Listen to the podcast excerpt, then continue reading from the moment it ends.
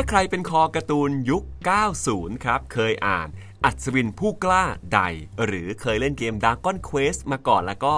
ถ้าพูดถึงสลามครับ ก็จะนึกถึงมอนสเตอร์ หรือเจ้าปีศาจที่ดูหนืดหนืดเหนียวเหนียวแล้วก็ร่างกายสามารถยืดหยุ่นได้นะครับ แต่ถ้ามาในยุคปัจจุบันนี้บอกเลยว่าสลามนั้นกลายเป็นของเล่นของเด็กๆ หลายต่อหลายคนกันแล้วเลยครับ และไม่ใช่แค่หาซื้อง่ายครับ แต่ทุกวันนี้ YouTube ต่างๆ ก็มีวิธีในการผสมสารบอแรกซ์ให้กลายเป็น slime มาเล่นกันด้วยนะครับ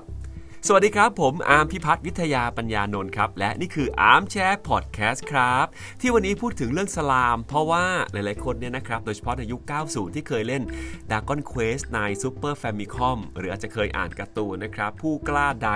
แหมบอกเลยว่าเจ้า slime เนี่ยมันคือ monster ที่มีความน่ารักอะ่ะ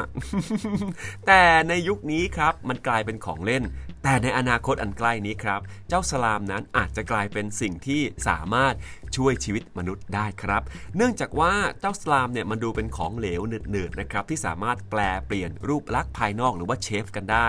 ทำให้ทีมนักวิจัยจากมหาวิทยาลัยจีนในฮ่องกงนะครับอย่าง Professor หลี่จางเนี่ยนะครับได้มีการคิดค้นครับบอกว่าเอ๊ะไอ้เจ้าสลามทั้งหลายที่เราเห็นกันเนี่ยนะครับถ้ามันไม่ใช่ของเล่นล่ะ ถ้ามันเป็นแมกเนติกสลามหรือว่าเจ้าสลามที่ทำมาจากแม่เหล็ก มันจะสามารถช่วยในหลายเรื่องโดยเฉพาะเรื่องระบบการขับถ่ายของมนุษย์ได้เป็นอย่างดีนะครับ อันนี้ไม่ใช่เรื่องล้อเล่นนะ ต้องบอกเลยครับว่าณวันนี้ครับทีมวิจัยเนี่ยนะครับ ได้ทดลองสร้างสลามขึ้นมา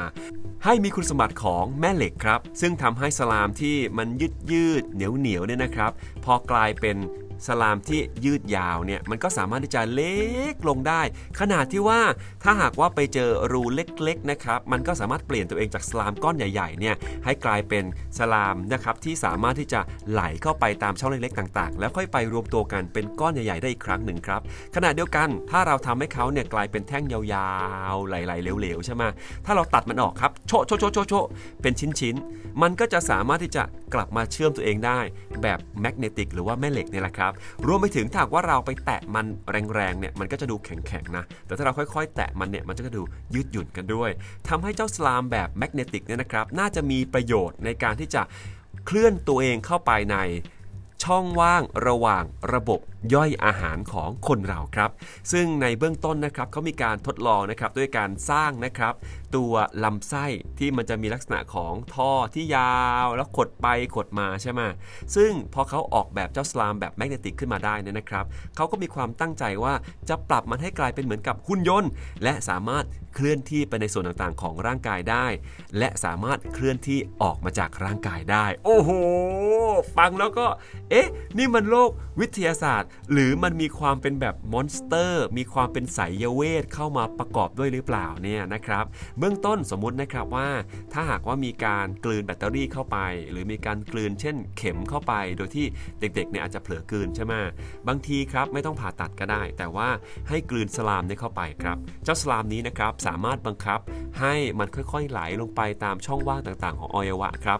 เช่น ไหลผ่านลำคอลงไปไปที่กระเพาะอาหาร แล้วก็ไปที่ส่วนของลำไส้ และพอเจอตัวเข็มหรือว่าแบตเตอรี่ มันก็จะเอาตัวเองเนี่ยคลุมเอาไว้ครับ แล้วค่อยๆ ขยับหรือว่าขย่อนนะครับ เดินทางไปส่วนต่างๆ ของร่างกายกันต่อ และสุดท้ายก็เดินทางออกมาจากลำไส้ใหญ่นั่นเองนะครับ ฟังดูแล้วเนี่ยไม่แน่เหมือนกันนะครับว่าเจ้าสลามนี้อาจจะถูกใช้ในการนำยาหรือวัคซีนเข้าไปยังจุดต่างๆ เพื่อรักษาชีวิตที่มีค่ายิ่งของคนเราครับแม่ใครจะไปคิดล่ะครับว่า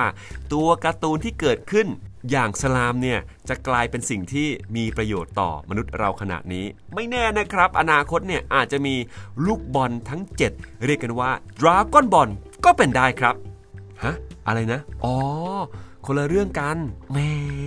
แปลว่าคุณเป็นแฟนการ์ตูนตัวจริงแล้วนะเนี่ย ไปแล้วไปแล้ววันนี้ พบกันใหม่คลิปหน้ากับ Armchair ครับ